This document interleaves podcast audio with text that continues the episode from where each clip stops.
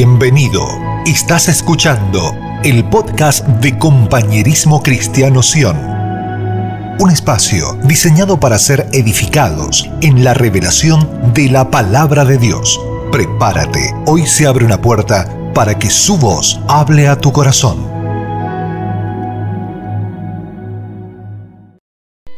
Ahí donde estás, cierra tus ojos conmigo un momento y dile, Padre, tú eres santo. Tú eres digno de recibir la gloria y la alabanza. Tú eres digno de recibir el poder, la autoridad, todo. Todo te pertenece a ti, Señor. Toda la gloria, Señor, es para ti. Toda la adoración es para el único que es digno, el único que es santo, el único que es merecedor de la gloria y de la alabanza. Te honramos a ti, Rey de Reyes y Señor de Señores. Amén, Señor. Amén.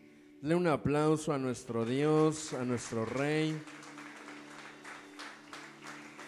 Él es santo, Él es digno de recibir toda gloria, de recibir toda alabanza, de recibir todo el poder. Señor, todo viene de ti y todo vuelve a ti, Señor. Bendito es tu santo nombre, Señor. Te adoramos, Rey. Amén, amén. Puede tomar su lugar, iglesia. Qué bendición adorar al Señor. Yo no sé si usted logra reconocer, pero la adoración nos, nos enlaza, nos conecta con una realidad eterna. Y la realidad eterna es que somos sus hijos. Amén. Somos hechura suya, somos su pueblo, somos su casa. Somos aquellos que fuimos llamados a permanecer en ese reino inconmovible. Amén. Voltea a la persona que está a tu lado y dile, bienvenido a casa. Ahora el que está atrás o el que está adelante, dile, bienvenido a casa. Muy bien.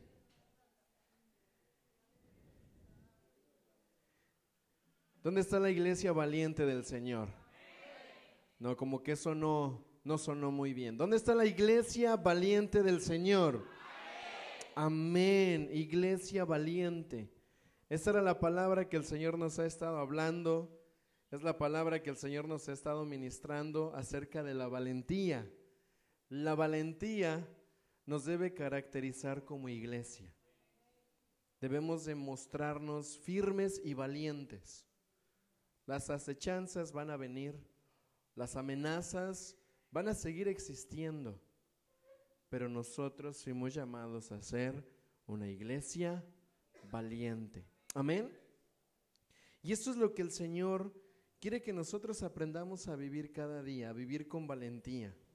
Pero quiero que vayamos, si tú traes tu Biblia, al libro de Hechos, capítulo 1, por favor.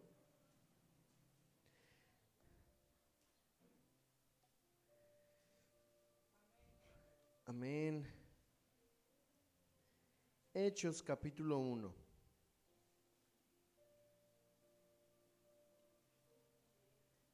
Si usted quiere conocer una iglesia valiente, lea el libro de Hechos. Ellos, ellos mostraron una valentía constante. Ellos se levantaron en medio de un tiempo en donde no había un, un camino marcado, no había muchas cosas entendidas como ahora tal vez podemos entender, pero sí tenían algo, tenían al Espíritu Santo, tenían a aquel que iba a guiarles, que iba a consolarles, que iba a llenarlos de poder. Así como Gedeón la semana pasada vimos que fue llamado para mostrar valentía, fue llamado para poder levantarse en medio de una situación de amenaza. La iglesia también fue llamada a levantarse en medio de estos tiempos. Así que di conmigo, yo soy iglesia. Bueno, aquel que se sienta iglesia, ¿verdad? Si no te sientes iglesia, no digas nada. Pero si sientes que eres iglesia y sabes que eres iglesia, di conmigo, yo soy iglesia.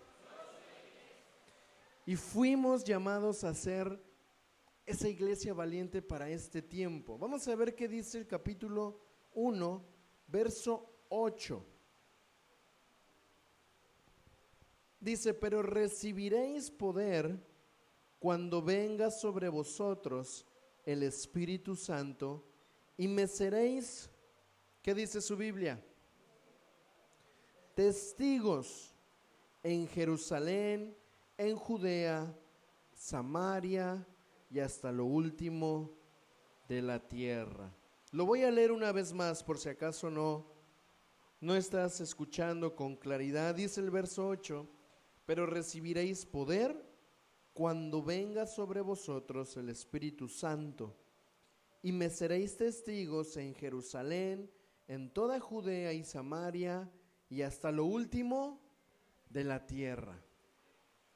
Yo no sé hasta dónde será lo último de la tierra, pero sí sé que el Señor nos está dejando ver que vamos a ser llenos de un poder. Y ese poder es el poder que viene no de tu fuerza, no de, tu determinación, es un poder que viene del Espíritu Santo. Amén. Y ese poder es el poder que nos hace ser valientes. La iglesia de Hechos recibió el poder para enfrentar todo lo que venía hacia adelante. Recibió el poder para no tener esa carga de miedo que los podía paralizar.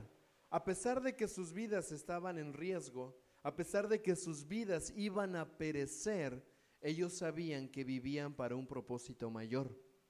Ellos sabían que habían sido llamados a ser una iglesia valiente. Ellos se enfrentaron a leones. Ellos se enfrentaron a espada. Ellos se enfrentaron a rechazos. Ellos se enfrentaron a dejar todas sus posesiones. Ellos se enfrentaron a ser perseguidos. Y gracias a esa valentía y a ese poder de ese espíritu operando en la iglesia, es que nosotros podemos conocer de ese evangelio de poder. Amén. Entonces somos llamados a hacer esa iglesia valiente. Y yo le preguntaba al Señor en estos días, después de esta palabra que nos había estado entregando y cómo Él venía hablándonos acerca de conquistar, acerca de que Él va a proveer, acerca de que es un tiempo nuevo, un tiempo de visión, un tiempo de misericordia, un tiempo de valentía. Le decía, Señor, pero ¿en dónde? ¿En dónde nos debemos de conectar para no perder de vista esto? ¿Se ha dado cuenta que somos muy distraídos muchas veces? El ser humano se distrae bien rápido, bien rápido. Pero cuando una persona ha visto esta promesa cumplida en su vida y es llenada del poder de Dios, no hay nada que lo desenfoque. Porque entiende que ya no se mueve bajo su fuerza, sino se mueve ahora bajo el poder del Espíritu Santo. Amén. Así que ahí donde está vamos a orar. Vamos a orar para que el Señor nos revele ese poder, nos muestre hacia dónde nos quiere llevar y podamos ser esa iglesia a la que fuimos llamados a ser. Amén. Cierre sus ojos conmigo un momento y vamos a orar. Amado Dios, queremos pedirte, Señor, que en esta hora un espíritu, Señor, de enseñanza y de revelación pueda ser impartido en este lugar. Padre, sabemos que Eres tú, Señor, aquel que nos ha convocado, no solamente a ser parte de un grupo congregacional, sino nos has convocado a ser parte de tu reino, a ser parte, Señor, de tu nación santa. Y hoy aquí estamos, Señor, con un corazón dispuesto, con nuestra mente, Señor, dispuesta, pero sobre todo con nuestro espíritu atento, Señor, para que tú puedas ministrar, para que puedas hablar y nos puedas edificar en tu palabra y en tu verdad, Señor. Espíritu Santo, toma tú el gobierno en este momento y sé tú, Señor, hablando a nuestros corazones. Te honramos a ti. En el nombre de Jesús. Amén, amén, amén, amén.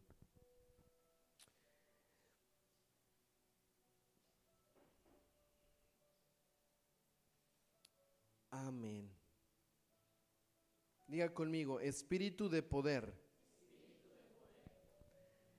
No sé si sea un buen título para lo que vamos a ver hoy, pero quiero hablar un poco de lo que es el espíritu de poder. Todos hemos conocido que tenemos un poder, que viene del Espíritu Santo, pero yo quiero que usted pueda conocer cuál es la raíz de esa palabra poder que nos está hablando en Hechos 1.8. Dice, pero recibiréis poder. ¿Qué significa poder? Ahí, en esta parte de la escritura, viene de la palabra dinamis. Lo voy a repetir de nuevo, dinamis o dunamis. Esta palabra quiere decir fuerza, quiere decir potencia, quiere decir energización. Entonces, cuando nosotros leemos esta parte de la escritura y dice, y vosotros recibiréis poder, podemos decir, vosotros recibiréis dinamis, poder, fuerza, potencia, energización. ¿Para qué? No para que nosotros hagamos lo que queramos o no para nosotros sentirnos bien. Aquí dice en el verso 8, recibiréis poder cuando venga sobre vosotros el Espíritu Santo y me seréis testigos. Voltea al que está a tu lado y dile, tú tienes poder para ser testigo. Ese poder, ese dinamis, esa potencia, esa fuerza, esa energización que viene aquí en Hechos 1.8 no viene por algo humano, viene del cielo, viene de arriba, viene del Espíritu Santo. Amén. Ahora, quiero que podamos entender algo que es bien necesario. El Espíritu Santo está operando hoy en día. El Espíritu Santo sigue derramando poder, fuerza, energía, potencia sobre aquellos que le creemos, sobre aquellos que estamos guiados por la palabra del Señor y hemos aceptado la salvación. Esto es una promesa, el Señor te ha prometido y te ha dicho, vas a recibir poder. Y ese poder te va a activar. Ese poder lo que va a ocasionar en nosotros es que va a hacer que seamos funcionales, que podamos responder, que podamos actuar, que nos podamos mover. Que no exista en nuestro vocabulario la parte no puedo, sino que yo diga yo puedo, no por quien soy, sino porque el Espíritu Santo me da el poder para yo hacer para yo moverme con fuerza, para yo tener potencia, para yo tener esa energización que viene del cielo para cumplir un propósito. Y ese propósito es que podamos ser testigos. Ahora, la palabra testigos viene de una palabra que quiere decir martus, o viene del martus, que quiere decir mártir. Y un mártir es aquella persona que entrega su vida por una causa mayor. Entonces aquí yo me pongo a pensar un poquito. Dice la palabra que vamos a recibir poder, vendrá el Espíritu Santo sobre nosotros, nos va a energizar, nos va a potenciar. ¿Para qué? Para que podamos entregar nuestra vida a un propósito mayor. Y si es necesario que tengamos que morir, moriremos. Un mártir es ese, da su vida a causa de la verdad, a causa de la justicia o a causa de alguien más. Entonces esto me deja ver que se necesita valentía, ¿verdad que sí? Cuando Jesús dijo, aquel que quiera ser mi discípulo, tome su cruz y sígame, no era para cualquiera. Cuando, cuando Jesús dijo, si alguien quiere venir en pos de mí y sígame, no era algo sencillo, no iba a ser fácil, porque iba a requerir que no solamente viniera de una disposición de nuestra fuerza humana, sino que para seguirle, para tomar la cruz, era necesario que fuéramos guiados por el Espíritu Santo, por ese poder que viene de lo alto para que podamos entregar nuestra vida. Acabamos de terminar tres semanas de campamento. Algunos chicos que tienen su poloché de Vive ahí, enséñenlos y le miren mi, mi poloché, ¿sí? Y el campamento Mm, parecen coyotitos, ¿verdad? Parecen lobitos. El campamento estuvo, estuvimos hablando acerca de vivir, de vivir una vida de acuerdo al diseño de Dios. Y fue un tiempo muy especial, fue un tiempo de mucho desafío, pero sobre todo el Señor puso, para mí, puso una plataforma muy fuerte de lo que se necesita ser hoy como iglesia. Y necesitamos ser una iglesia viva una iglesia que exprese la vida de Cristo, que sea valiente para vivir el propósito de Dios sin tenerle miedo a nada ni a nadie, únicamente con la disposición de decir, si vivo, ya no vivo yo, ahora Cristo vive en mí. Y lo que vivo ahora lo vivo en la fe. Y lo que vivo ahora lo vivo por Él. Y no lo vivo por mi poder, sino por el poder que viene de lo alto, que me lo dio el Señor para yo poder ser testigo. Testigo de quien es Cristo, testigo de su verdad. Y fíjense cómo dice, va a ser testigo en Jerusalén. Jerusalén viene representando el lugar en donde nosotros hemos crecido o hemos nacido. Porque aquí los discípulos o la mayoría de los seguidores de Jesús eran de Jerusalén estaban en ese lugar. Y el Señor les dice, aquí está hablando Jesús, esperen, va a venir el Espíritu Santo para que sean llenos de poder, de dinamis. Es ahí donde viene la palabra dinamita.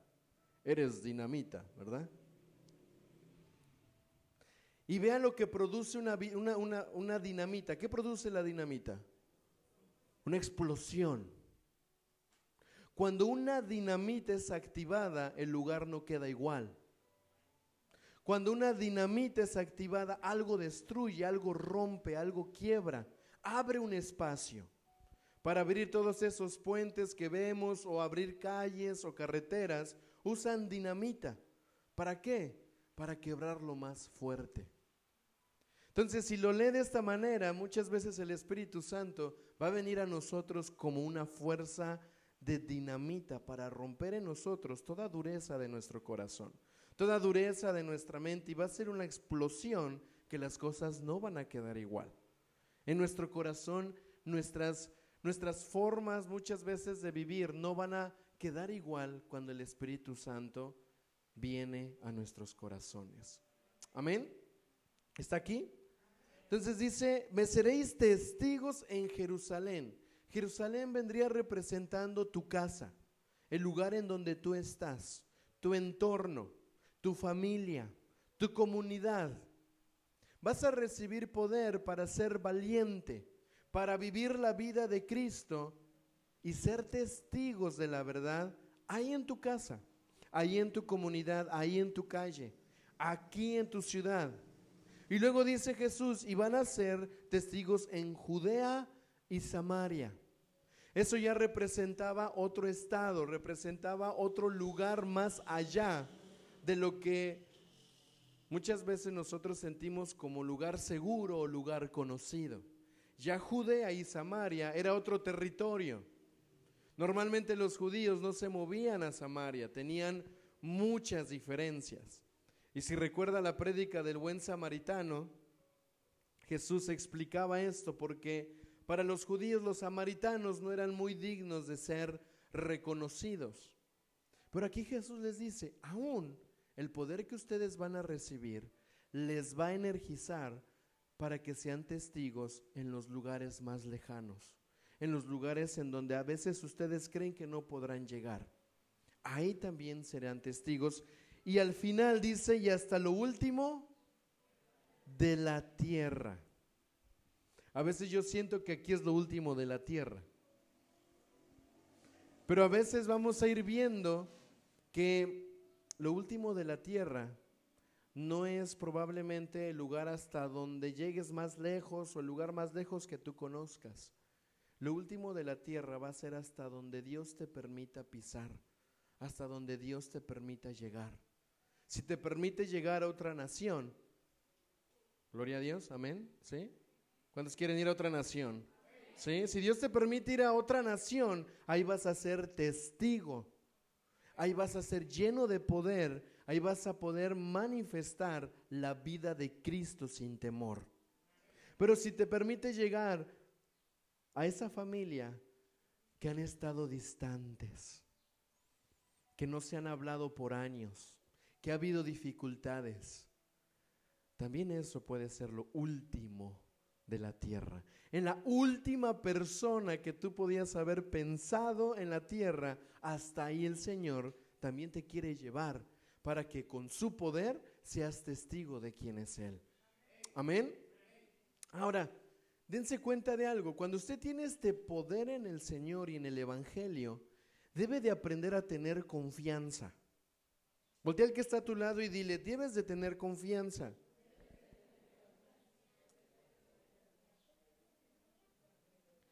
Yo no me imagino a los discípulos caminando en este tiempo llenos del Espíritu Santo, desconfiando. Yo no veo a un Pedro yendo, levantándose enfrente de tres mil personas, hablando de la palabra, hablando de la verdad y diciendo, bueno, no sé, no sé si será lo que tengo que hacer. No veo a un Felipe viendo a un etíope acercarse o viendo cómo eh, tenía que ser movido por el Espíritu a dar el mensaje del Evangelio. Y no lo veo desconfiando a Felipe, no lo veo dudando, lo veo lleno de confianza. No veo a un Esteban en desconfianza cuando empezó a ver a los líderes religiosos tomar piedras a punto de lanzárselas para asesinarlo. No lo veo a él lleno de desconfianza. No lo veo a él temeroso. No lo veo a él tratando de guardar su vida, lo veo a él lleno de poder, lleno de fuerza, lleno de potencia, diciendo yo voy a ser testigo de aquel que me ha llamado. No lo veo dudando, lo veo entregando su vida. ¿Por qué? Porque estaba lleno del poder del Espíritu Santo. Y dése cuenta de algo, qué bonito, está lloviendo, ¿verdad? Dese cuenta de algo, Esteban no solamente fue lleno del poder del Espíritu Santo e hizo prodigios o señales o maravillas, pero hizo algo extraordinario. Mostró una confianza firme a tal punto de que su vida hasta el último aliento, Él mostró a quién pertenecía, Él mostró su valentía, Él mostró su valor, Él mostró su confianza en el Señor. Amén. Entonces yo no veo una iglesia moviéndose con duda, no veo una iglesia moviéndose con incertidumbre. No veo una iglesia moviéndose, ¿será o no será? ¿Lo haré o no lo haré? ¿Lo enfrentaré o no lo enfrentaré? ¿Iré a lo último de la tierra o no iré a lo último de la tierra? Ellos ya no se movían de esa manera. Ellos se movían con confianza en el Señor. Voltea al que está a tu lado y dile, Ten confianza en el Señor.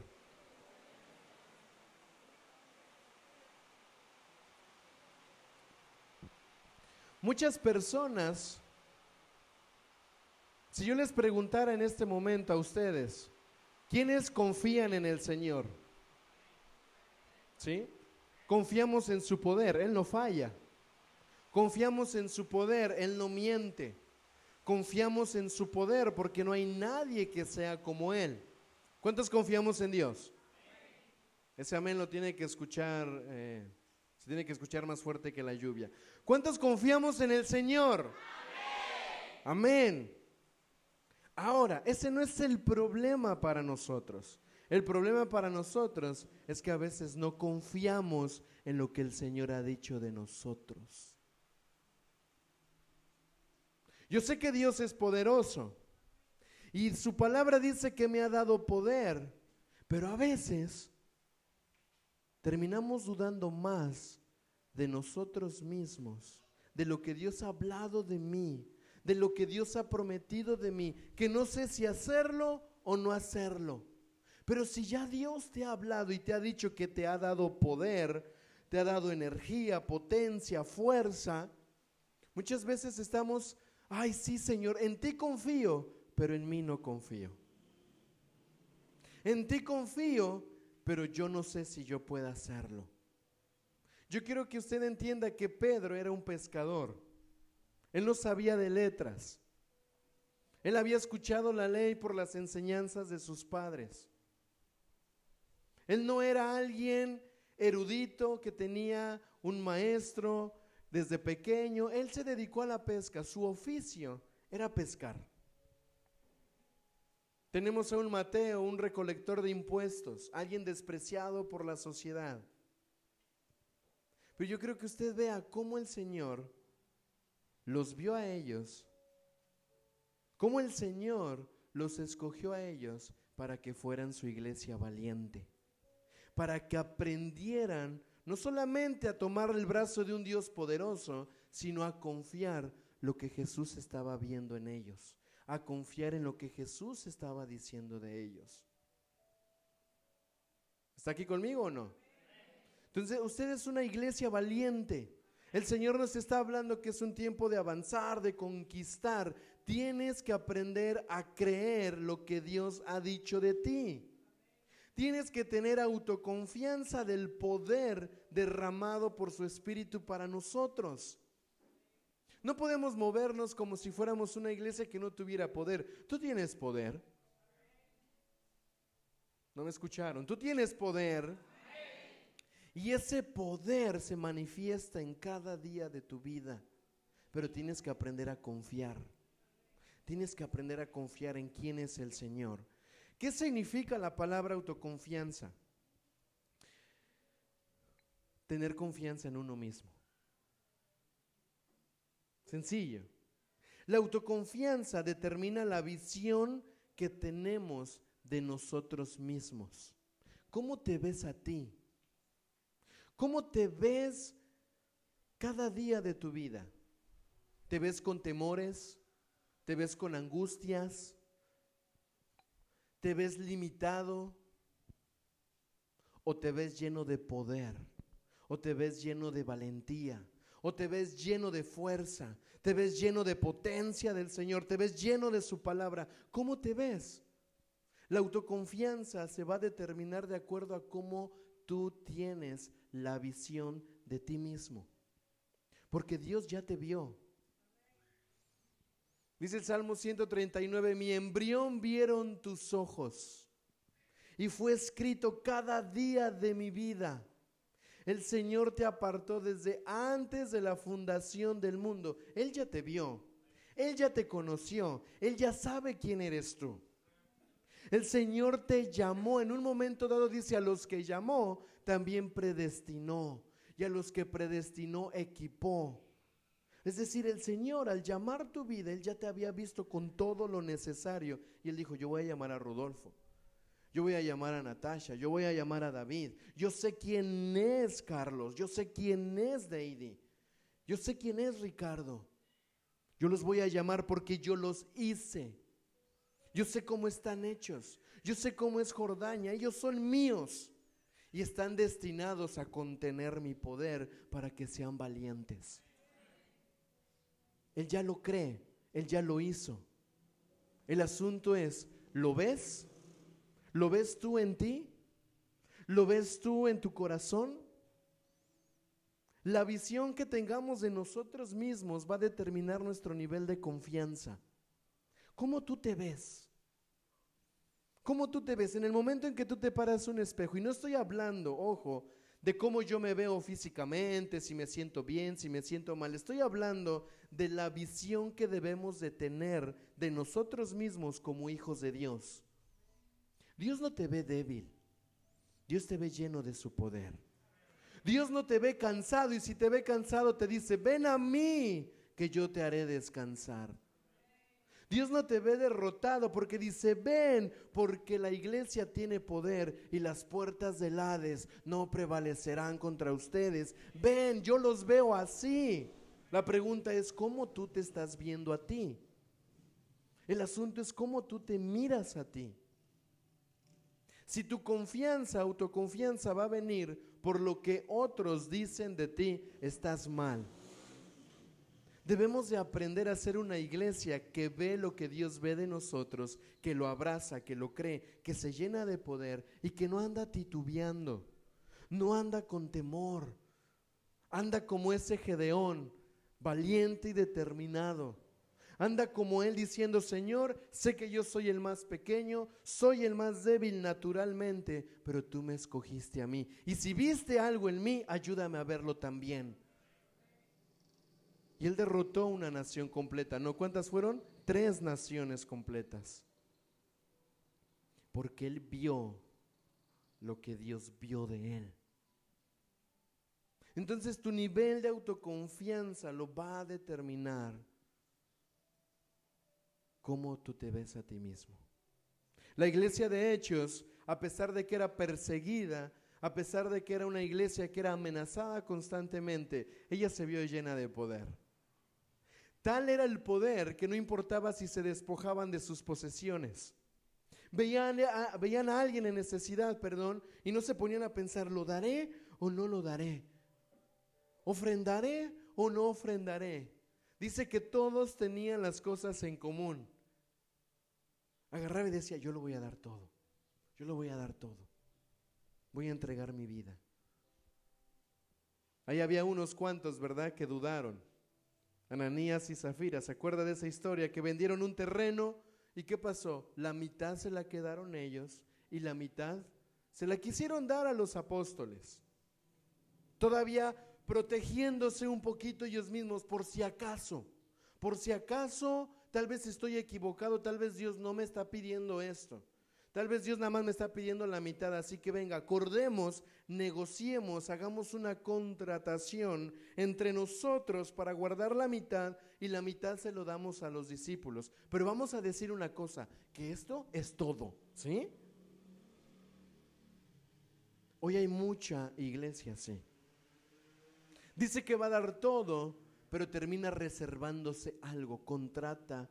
El único que ha hecho contrataciones en los cielos, dice Ezequiel 28, a causa de tus muchas contrataciones fuiste expulsado, oh querubín protector.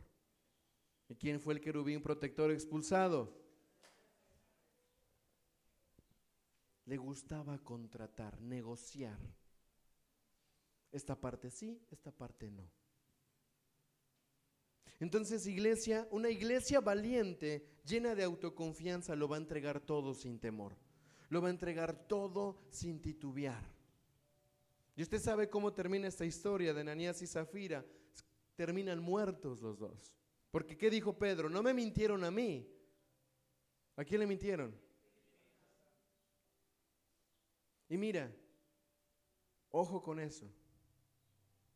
Porque muchos de nosotros a veces creemos, pretendemos vamos a pasar desapercibidos con algunas de nuestras actitudes, pero el Espíritu Santo está mirando tu corazón. El Espíritu Santo conoce la intención de tu alma. El Espíritu Santo discierne hasta lo más profundo de tus pensamientos. ¿Por qué? Porque Él es el único capaz de conocer las profundidades de nuestro ser. Entonces, diga conmigo, iglesia valiente. Una iglesia valiente lo va a entregar todo. Amén. Lo va a entregar todo. Dudar de lo que Dios habló de nosotros puede llegar a ser uno de los obstáculos de conquista y valentía. Si llegas a dudar de lo que Dios ha hablado de ti, va a ser un obstáculo de la conquista y de la valentía.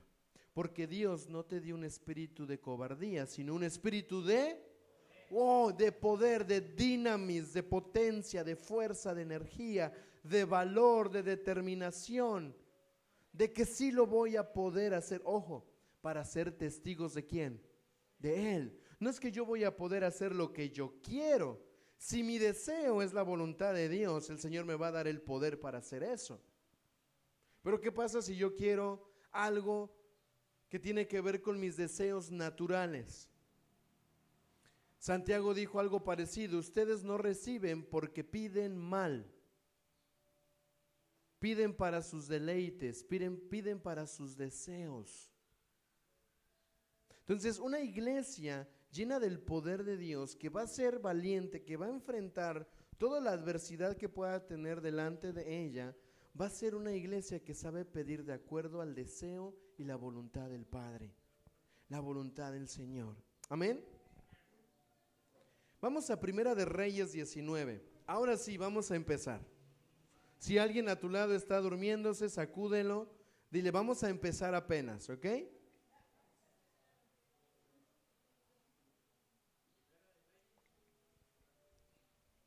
Primera de Reyes, capítulo 19. Amén.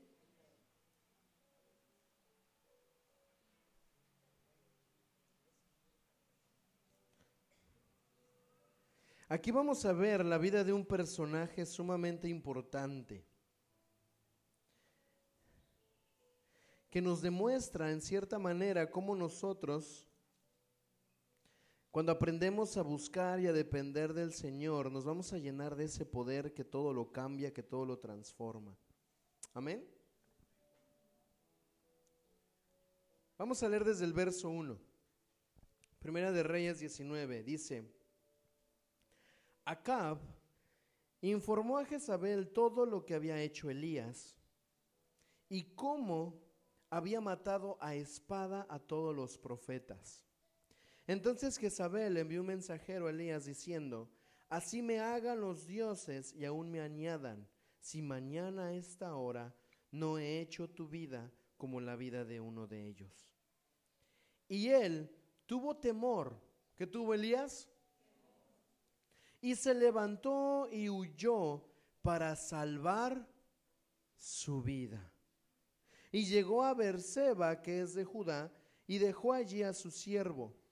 Y él se fue solo al desierto, donde anduvo todo un día, y llegó y se sentó debajo de un enebro.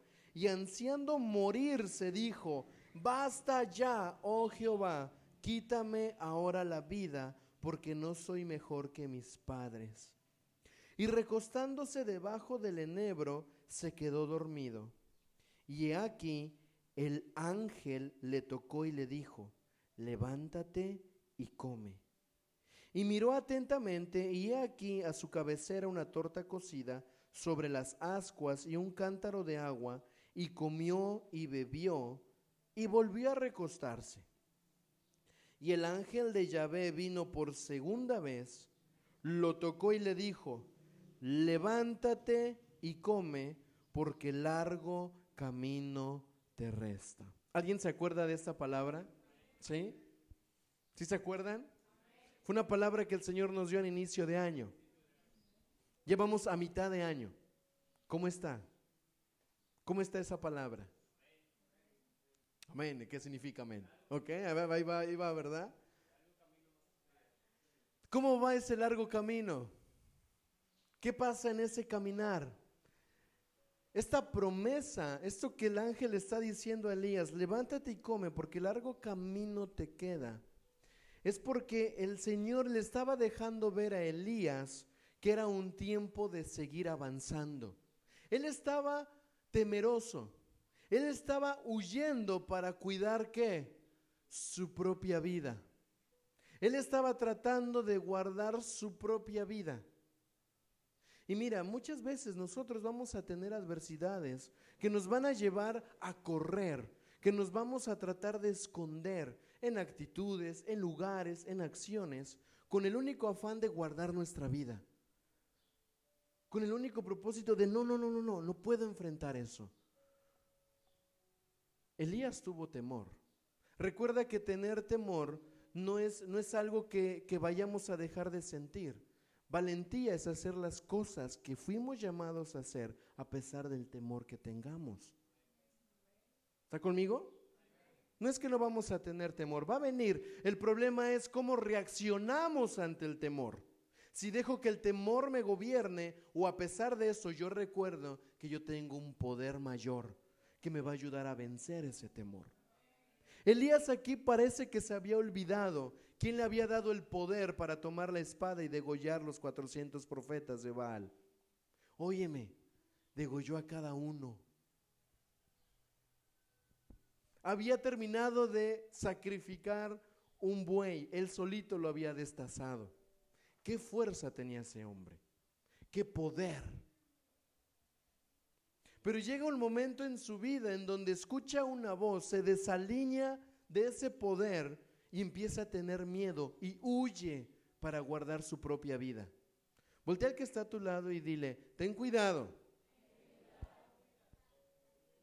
Van a venir voces a tu vida tratando de hacerte dudar de dónde es que viene la fuente de tu poder. Van a venir voces que te van a tratar de poner miedo y te van a decir, tú no puedes, Cambiar tu vida, tú no lo vas a hacer. Mejorar, hmm, quiero ver. Pero mira tu familia, de tu familia nada bueno ha salido. Y va a poder llegar esa voz a tus oídos. Pero tú tienes que tener en cuenta algo. Tú no eres lo que otros dicen. Tú eres lo que Dios ha hablado, lo que Dios ha visto de ti. Tienes que empezar a creerlo. A Jesús le dijeron lo mismo. ¿Algo bueno puede salir de Nazaret? Y dígame usted si no algo bueno pudo salir de allá. No estoy hablando del Nazaret de aquí al lado. Pero bueno, también, ¿algo bueno puede salir de Nazaret? Amén. Y sabes que van a venir voces a tratar de confundirte, a tratar de influirte temor. Pero el Señor siempre provee de su poder. No pierda de vista que el Señor prometió que íbamos a ser llenos de poder. Y cuando el ángel es enviado, el ángel le trae comida. El ángel le trae sustento. El ángel viene y pone delante de él una torta cocida le pone algo bien rico delante de él. Y yo no sé por qué no describe más, pero yo me imagino a Elías, ¿verdad? Dice que el ángel le tocó. Yo me imagino a Elías despertando y teniendo el desayuno listo ahí enfrente de él. Y él se levanta y come. No dice que ni dio gracias ni nada. Dice que comió y ¿qué pasó? Se echó a dormir.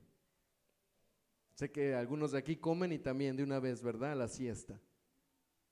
Pero él llegó, comió, tomó de la provisión de Dios y volvió y descansó.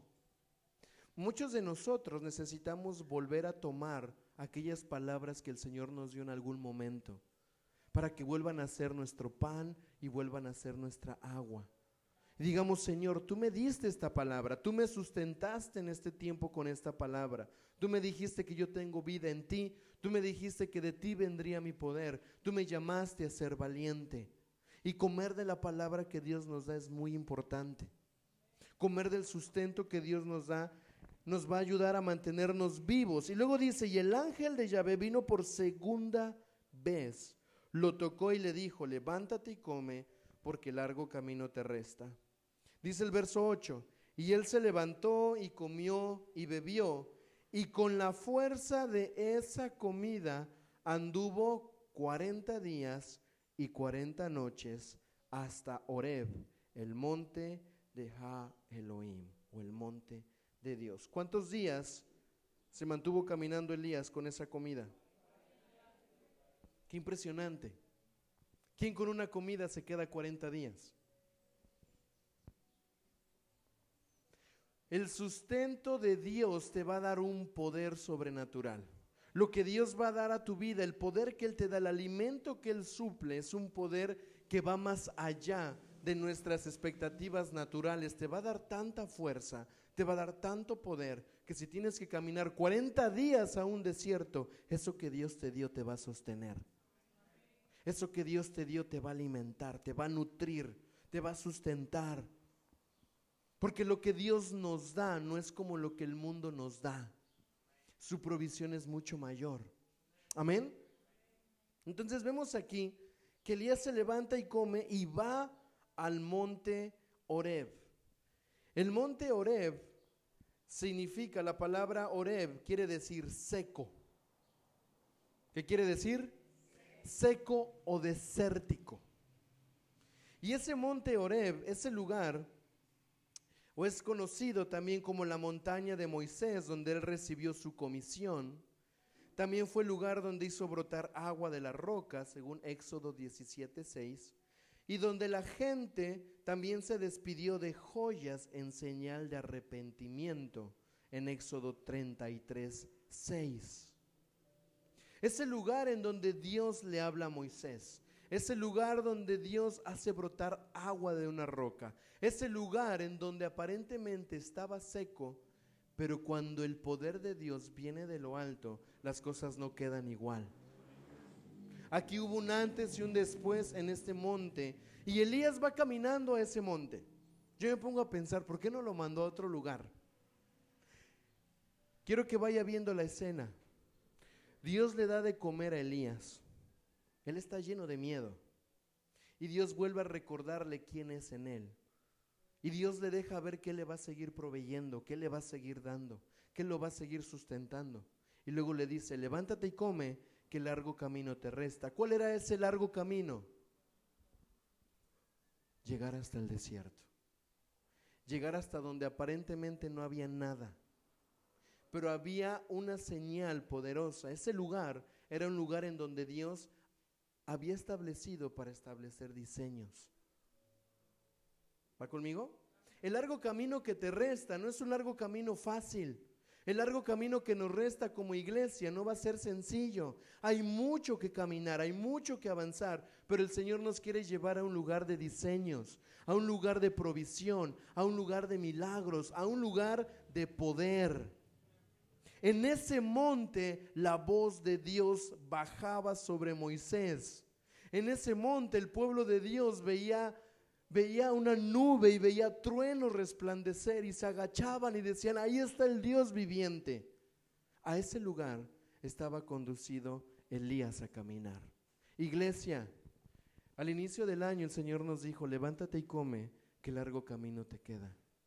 El camino a donde tenemos que llegar, o ese camino que tenemos que tomar, el destino a donde el Señor nos quiere llevar, es a un destino en donde aprendamos a correr a su voz aprender a recibir de su poder.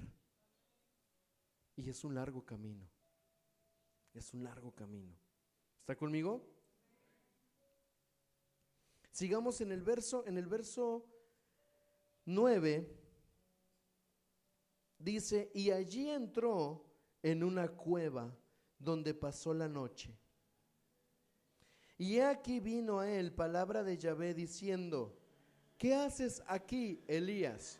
Es muy interesante porque ahora ya no es el ángel, ya no es un ángel apareciéndosele. Ahora en ese monte Oreb, donde aparentemente estaba todo desierto, vino la voz de Dios directamente a él en esa cueva, diciéndole, ¿qué haces aquí, Elías? Y él respondió, he sentido un vivo celo por Yahvé Eloé Sebaot porque los hijos de Israel abandonaron tu pacto, derribaron tus altares y mataron a espada tus profetas, y yo solo quedé y me buscan para quitarme la vida. Voltea a la persona que está a tu lado y dile, ¿qué haces aquí? Va de nuevo, ahora del otro lado, dile, ¿qué haces aquí?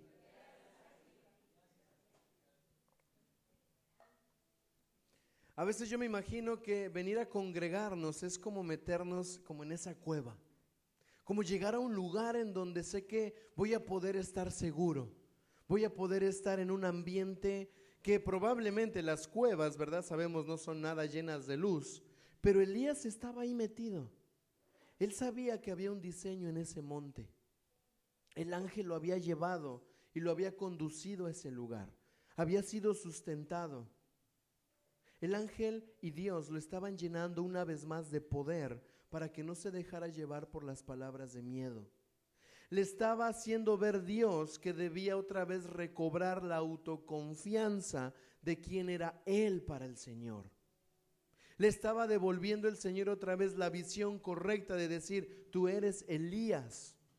¿Qué haces aquí si tú eres Elías? ¿Qué haces aquí si tú eres Elías lleno de poder? ¿Qué haces aquí si yo he estado contigo caminando? ¿Qué haces aquí? ¿Por qué has regresado otra vez a este lugar?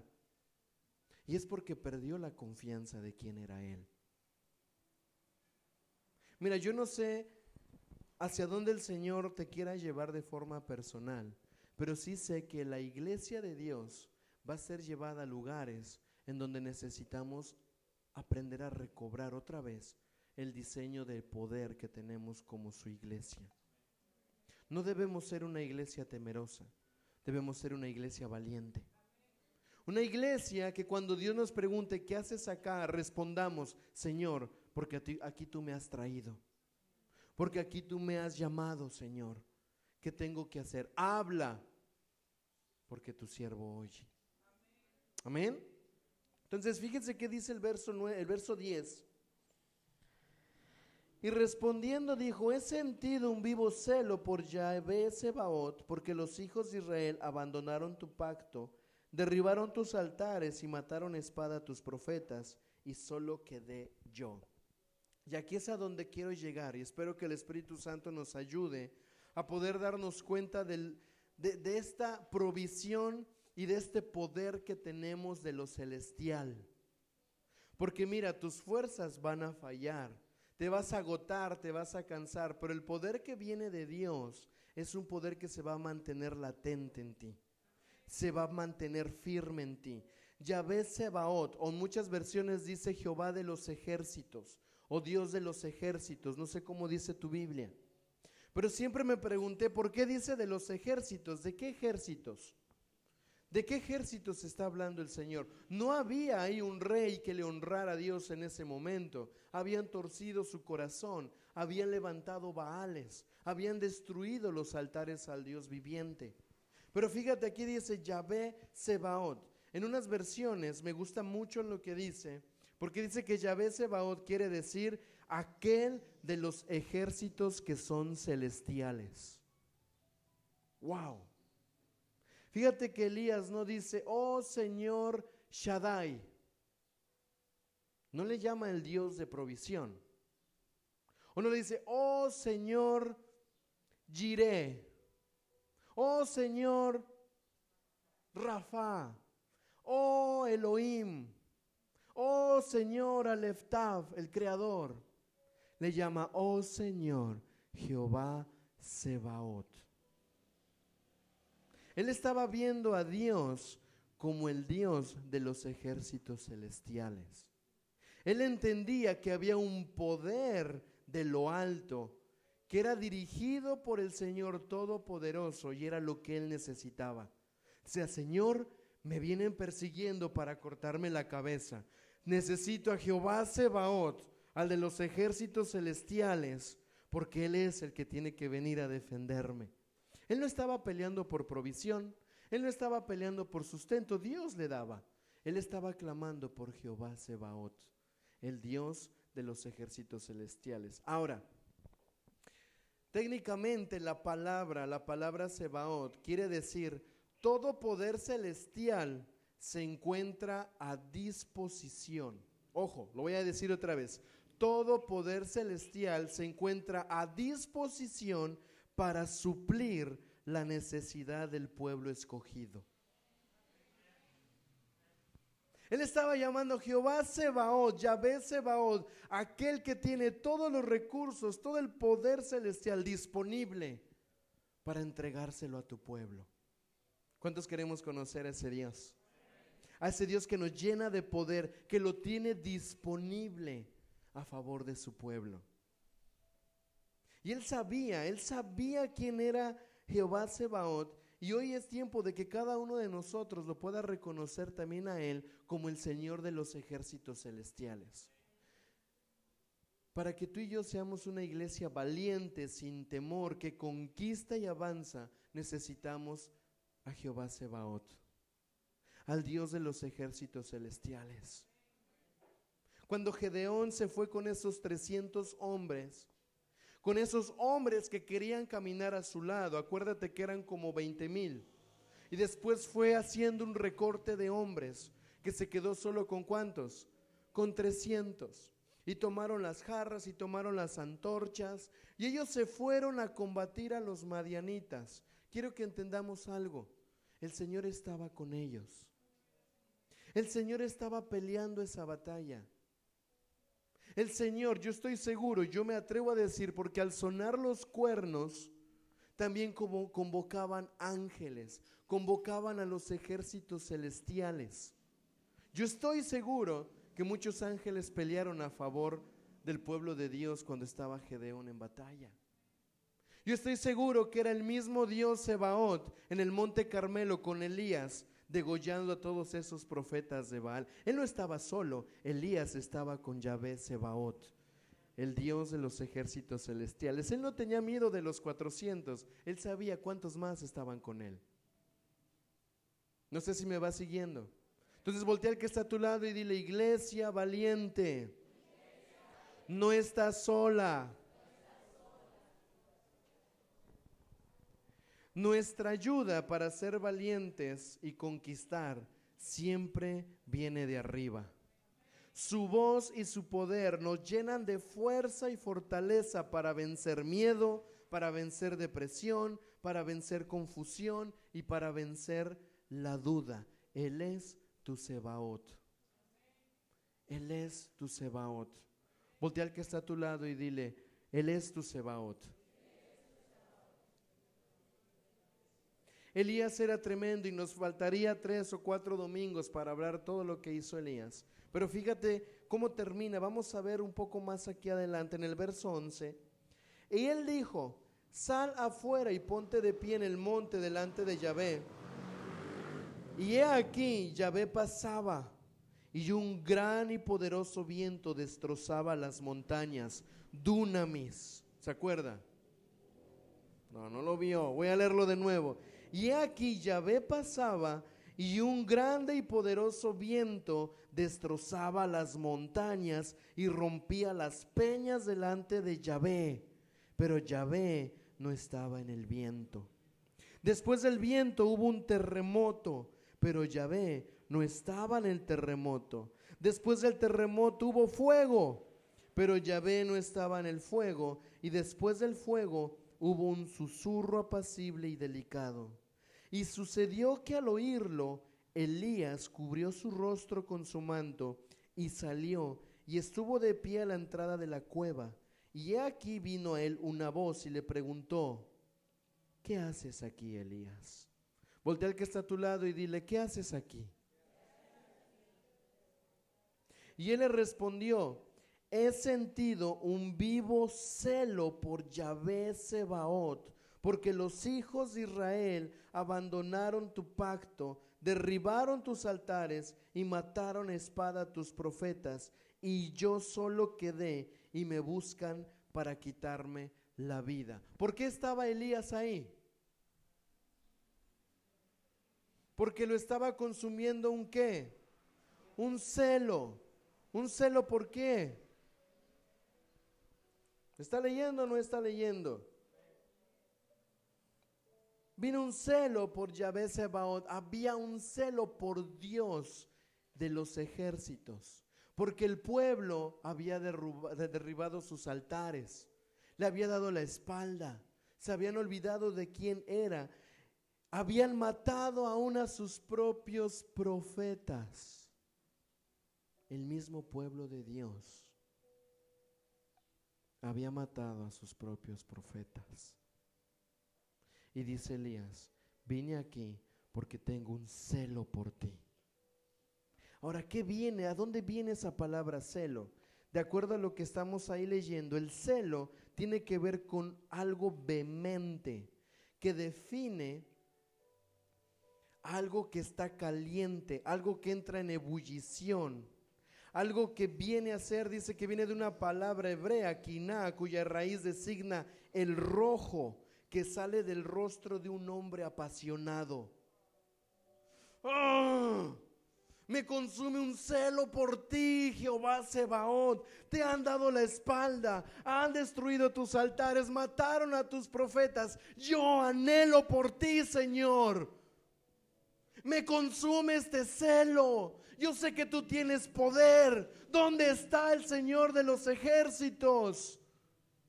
Ese era el celo que le consumía a Elías. Escuché una voz y tuve miedo, pero tú estás acá, Señor. Me consume el celo por ti. ¿Se acuerda una, una vez Jesús dijo estas palabras? El celo por tu casa me consume. Me pone a tal punto de ebullición ¡ah! que anhelo de ti anhelo de tu manifestación, anhelo de tu presencia, anhelo de tu poder de lo alto para poder seguir en el plan que tú tienes para nosotros, Señor. Di conmigo, iglesia valiente. Este era el celo de Elías. Este era el celo de él. No estaba nada más ahí, no dijo, Señor, es que quiero que guardes mi vida. Padre, es que mira, mira cómo me vio aquel, mira lo que me hizo aquella, mira a mí no me toman en cuenta, mira a mí no me esto. Ay, Señor, Señor, ayúdame, mira, guárdame a mí. Señor, el celo es por ti. Necesito ver tu manifestación acá. Y dice en el verso 19, y Yahvé le dijo, ve, regresa por tu camino por el desierto de Damasco. A ver, Le había dado alimento para caminar 40 días y llegar a Oreb. ¿Está conmigo? Versículo 15. Y todavía después de que Dios le habló otra vez y escuchó un susurro apacible, le dice, hey, Elías, regresa por el mismo camino. ¿En el 18? Ah, en el 15, ok. Voy, voy para allá, voy para allá. Dice, ve y regresa por tu camino por el desierto de Damasco y cuando llegues, ungirás a Hazael por rey de Siria. También ungirás como rey de Israel a Jehú ben Nimis y ungirás a Eliseo ben Safat de Abel Mejolá como profeta en tu lugar. Y sucederá aquel que escape de la espada de Hazael, lo matará Jehú. Y el que escape de la espada de Jehú, lo matará Eliseo y yo he hecho que quede en Israel siete mil cuyas rodillas no se doblaron ante Baal y cuyas bocas no lo besaron. Aquí Dios le estaba dejando ver a Elías y le dijo, hey, tú tienes dirección, tú tienes propósito, vas a ir a ungir a los nuevos reyes, pero ¿sabes qué? Tú crees que estás solo, pero yo me manifiesto como Jehová Sebaot yo te digo, tú no estás solo. Hay siete mil. ¿Cuántos? Hay siete mil que no han doblado su rodilla Baal. Me llama tanto la atención porque dicen, y lo han besado. Tú das un beso a aquel que amas. El amor de estos siete mil aún estaba alineado al amor de Dios. Ahora, ¿por qué estamos hablando de esto, iglesia? ¿Qué tiene que ver esto con la valentía y con el poder? Porque a pesar de que tus ojos naturales no vean la intervención de Dios, Dios siempre tiene una reserva de poder para darnos.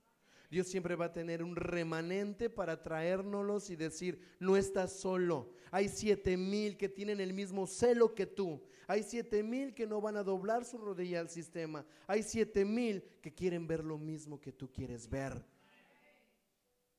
Y eso es lo que ha estado pasando en estos días.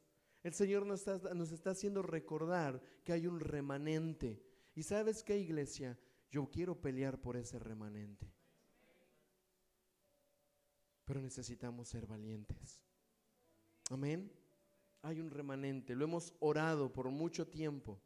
Yo no sé si van a venir acá, no sé si Dios los va a activar en otro lugar, pero de que hay siete mil, hay siete mil, llenos del poder de Dios. Amén.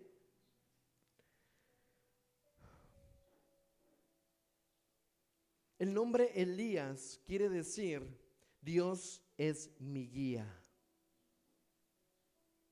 Dios es mi guía.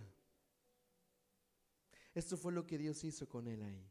Le dio dirección, le dio guianza, le devolvió la confianza. Le dijo, ven Elías, Tú no puedes andar sin mi guianza. Te pierdes, mira, te vas a esconder allá. Tengo que darte alimento porque te distraes. Ven acá, yo soy el que te guía. Ve el que está a tu lado y dile, no te distraigas. No te distraigas. Elías significa Dios es mi guía y también viene de Eliyahu, que quiere decir Dios es mi Yahvé o Yahvé es mi Dios. Qué bonito nombre. Pero él también se iba a encontrar con un nombre más, y ese nombre es Eliseo. Y Eliseo quiere decir mi Dios es salvación. Quiero que veas, él estaba solo. Él creía que estaba solo. Y Dios le dice, ve, vas a ungir reyes que van a acabar con lo que se ha empezado. Pero también vas a ungir a uno que va a ser el que va a continuar en tu lugar. ¿Qué le dio Dios a Elías? le dio esperanza de que todo lo que Dios había hecho a través de él en su poder no iba a terminar con Elías, iba a continuar. Y luego le dice, hay siete mil más. Así que no vuelvas a decir que estás solo o que solo has quedado tú. Hay muchos más. Amén. El poder de Elías venía de lo alto. ¿De dónde viene tu poder? El poder de Elías venía de lo alto. ¿De dónde viene tu poder? De lo alto.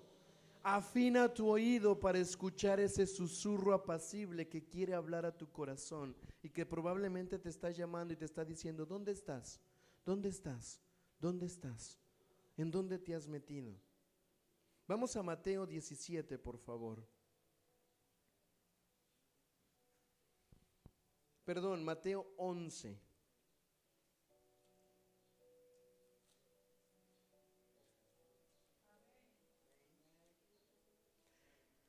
Mateo 11, verso 7 al verso 12.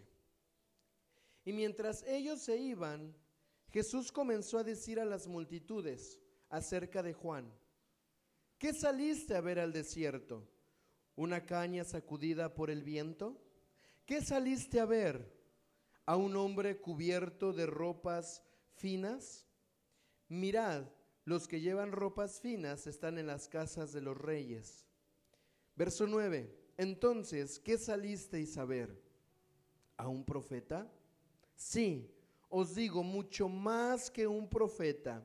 Este es de quien se ha escrito.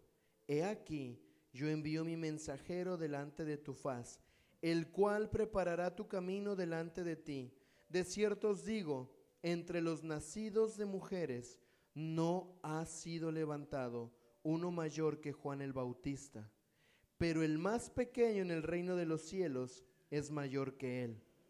Sin embargo, desde los días de Juan el Bautista hasta ahora, el reino de los cielos sufre violencia y los violentos lo arrebatan, porque todos los profetas y la ley profetizaron hasta Juan. Y si quieres aceptarlo, y si quieres aceptarlo, él es Elías, el que estaba a punto de venir. El que tenga oídos para oír, que oiga. El reino de los cielos sufre violencia. Y solo los violentos lo arrebatan, solo los valientes lo arrebatan, solo los que se llenan de ese poder lo arrebatan. Jesús está diciendo, ¿qué saliste a buscar al desierto? ¿Se acuerdan a dónde Dios había mandado a Elías? Al desierto. ¿Qué saliste a buscar al desierto? Mientras nos levantamos a principios de año y comimos, ¿qué salimos a buscar? ¿Qué salimos a encontrar? ¿Dónde estamos? ¿En qué parte del camino estamos? ¿Estamos en la parte del camino donde estamos cansados? ¿Estamos en la parte del camino en donde seguimos sostenidos por su comida? Dios nos dio alimento para que vayamos y podamos escuchar su voz para que podamos seguir avanzando en ese propósito eterno que Él tiene para nosotros. Pero date cuenta que dice Jesús aquí, veniste a ver a un profeta. Ese profeta es Juan el Bautista. Y si quieres verlo así, Él es el Elías. Pero sabes que el reino de los cielos sufre violencia. El reino de los cielos está conmovido. El reino de los cielos necesita valientes. El reino de los cielos necesita Elías. Que se levanten con determinación para que conquisten aquello que el reino ha determinado. ¿Está aquí conmigo? Ahora, ¿dónde dice eso? En Malaquías 4:5 dice, miren ustedes, voy a enviarles al profeta Elías antes que llegue el día del Señor, que será un día grande y terrible. Yo me ponía a pensar y le decía, Señor, ¿cómo es esto? Elías era tremendo. Elías ni siquiera conoció la muerte. Todo lo que venía para Elías venía de arriba, incluso carros de fuego. Vinieron de lo alto y se lo llevaron arriba, porque su mirada no estaba acá. Todo el tiempo le estaba mirando allá. Todo el tiempo él estaba atento a lo que Dios decía. Todo el tiempo estaba mirando lo eterno. Todo el tiempo se estaba llenando de valor. Todo el tiempo se estaba llenando de poder. Hasta que ese mismo poder lo absorbió tanto que dijo, ya tú no tienes que estar allá abajo. ese mismo poder lo, lo envuelve y lo lleva a lo celestial. Qué tremendo era Elías. Y después Jesús dice, hey, atención, aquí hay un Elías que está anunciando el reino de los cielos. Aquí hay un Elías que se ha levantado y no hay nadie como este. El que tenga oídos para oír, que oiga. Este es Elías que se había anunciado. Vamos a Marcos 9:4. Ya estoy terminando. Marcos 9:4.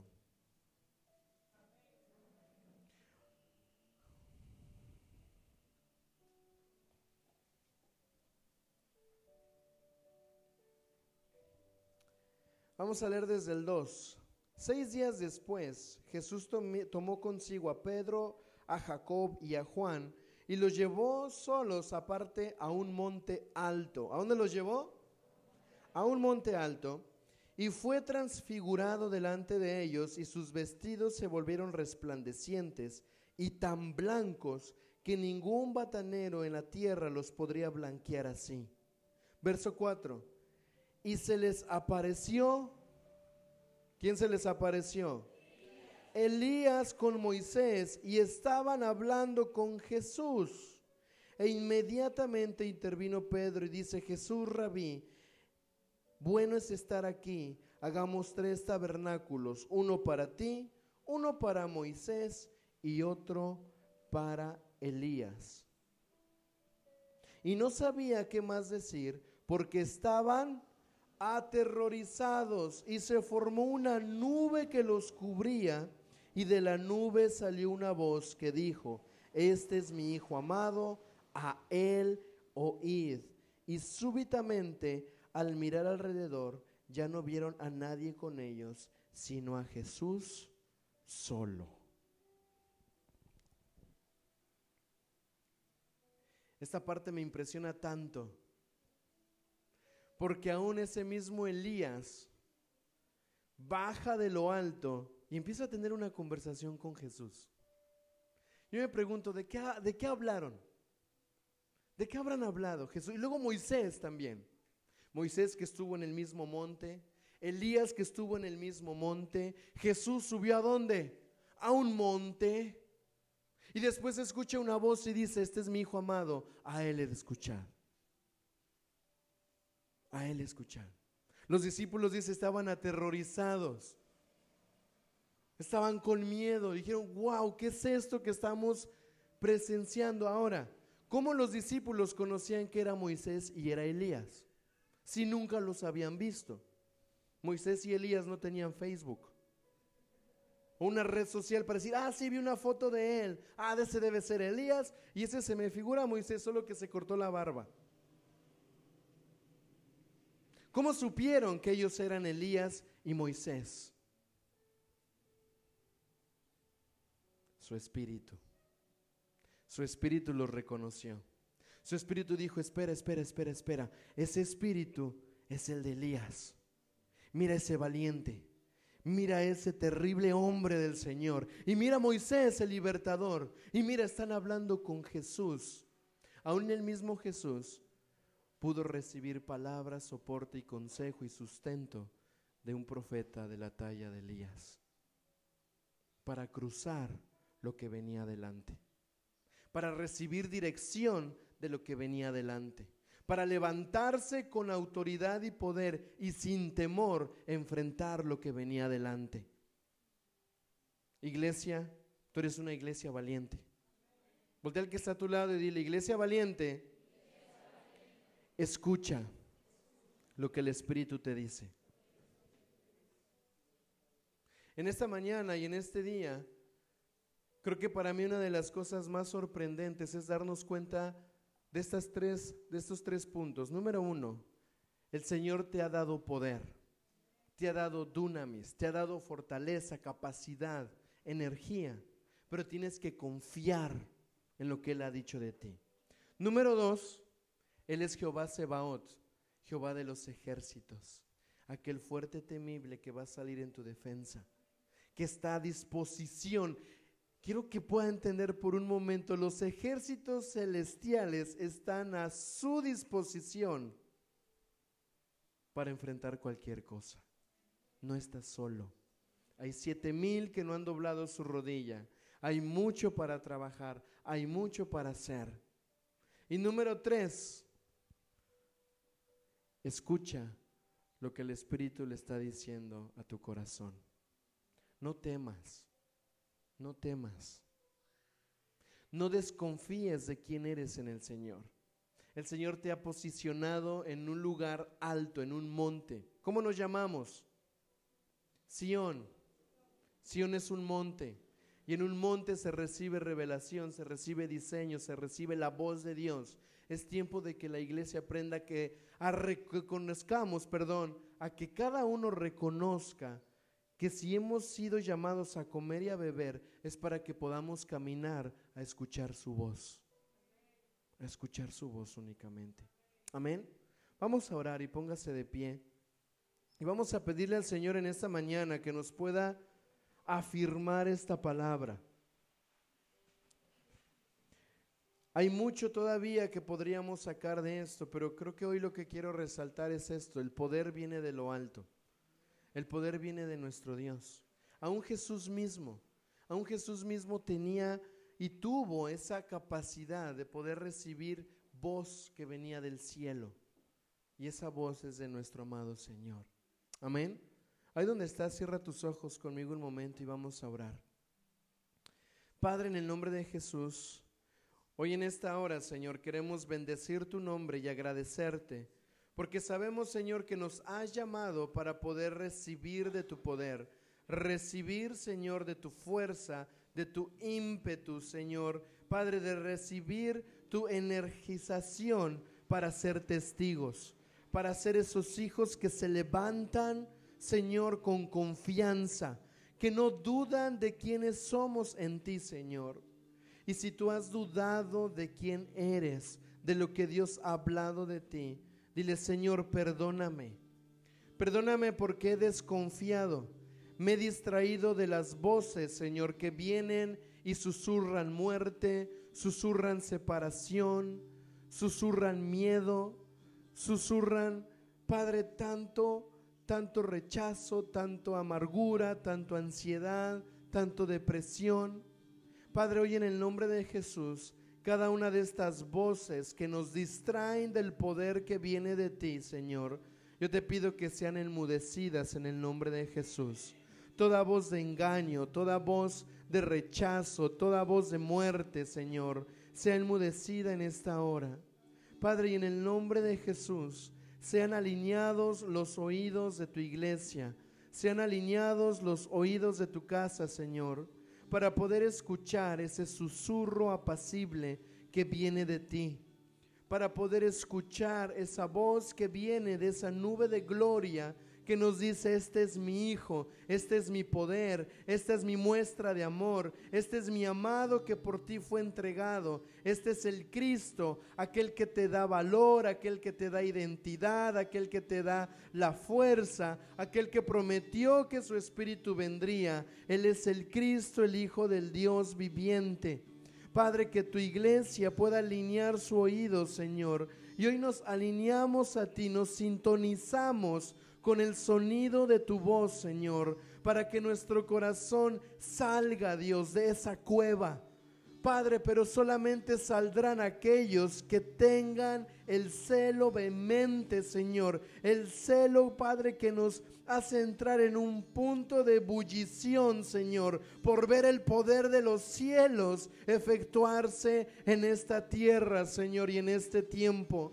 Señor, sea tu poder derramándose sobre los hijos de verdad, sobre los hijos, Señor, con esa disposición de escucharte. Señor, tú no nos has dado un espíritu de cobardía, sino nos has dado un espíritu de poder de poder y de dominio propio. Señor, de poder para avanzar, de poder para que podamos conquistar, de poder para escucharte, de poder para hablar lo que tengamos que hablar. Señor, se ha echado fuera de nosotros todo espíritu de duda, toda incredulidad, Señor, toda mediocridad, Señor, sea cortada de nosotros, Señor porque no nos has llamado, Dios, a hacer una obra medias, nos has llamado a ser constantes, a ser perseverantes, a comer y beber, porque hay un camino largo que cruzar, Señor. Y aunque andemos en desiertos, tú no nos vas a fallar. Aunque andemos, Señor, en sombra de muerte,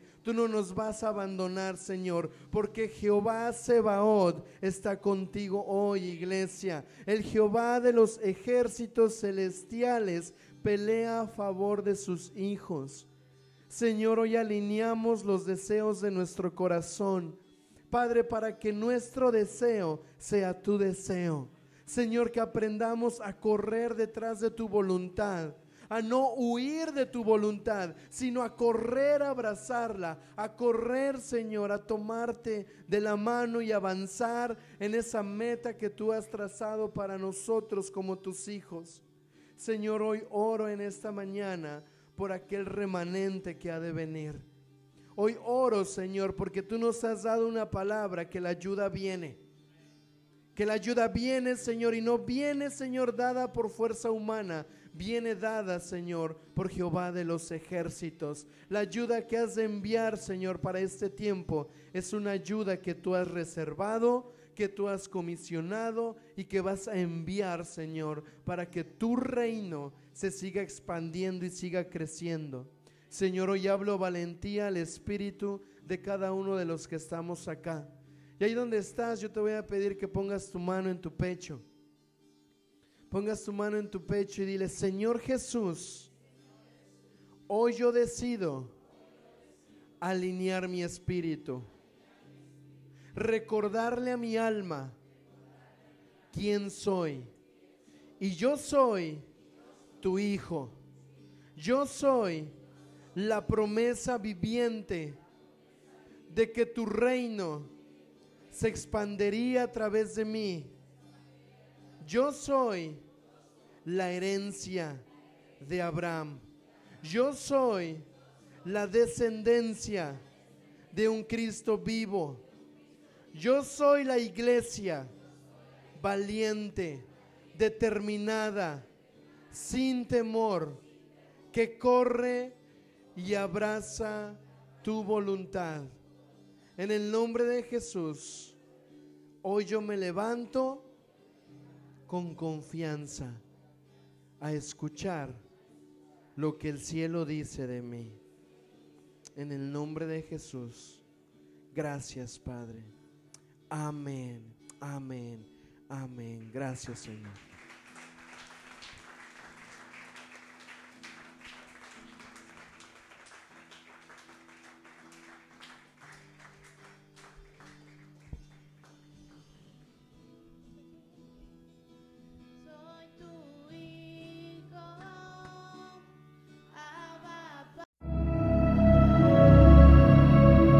Si lo que acabas de escuchar fue de bendición, te invitamos a compartirlo y que nos volvamos a encontrar en un nuevo podcast de Compañerismo Cristiano Sion. Hasta la próxima.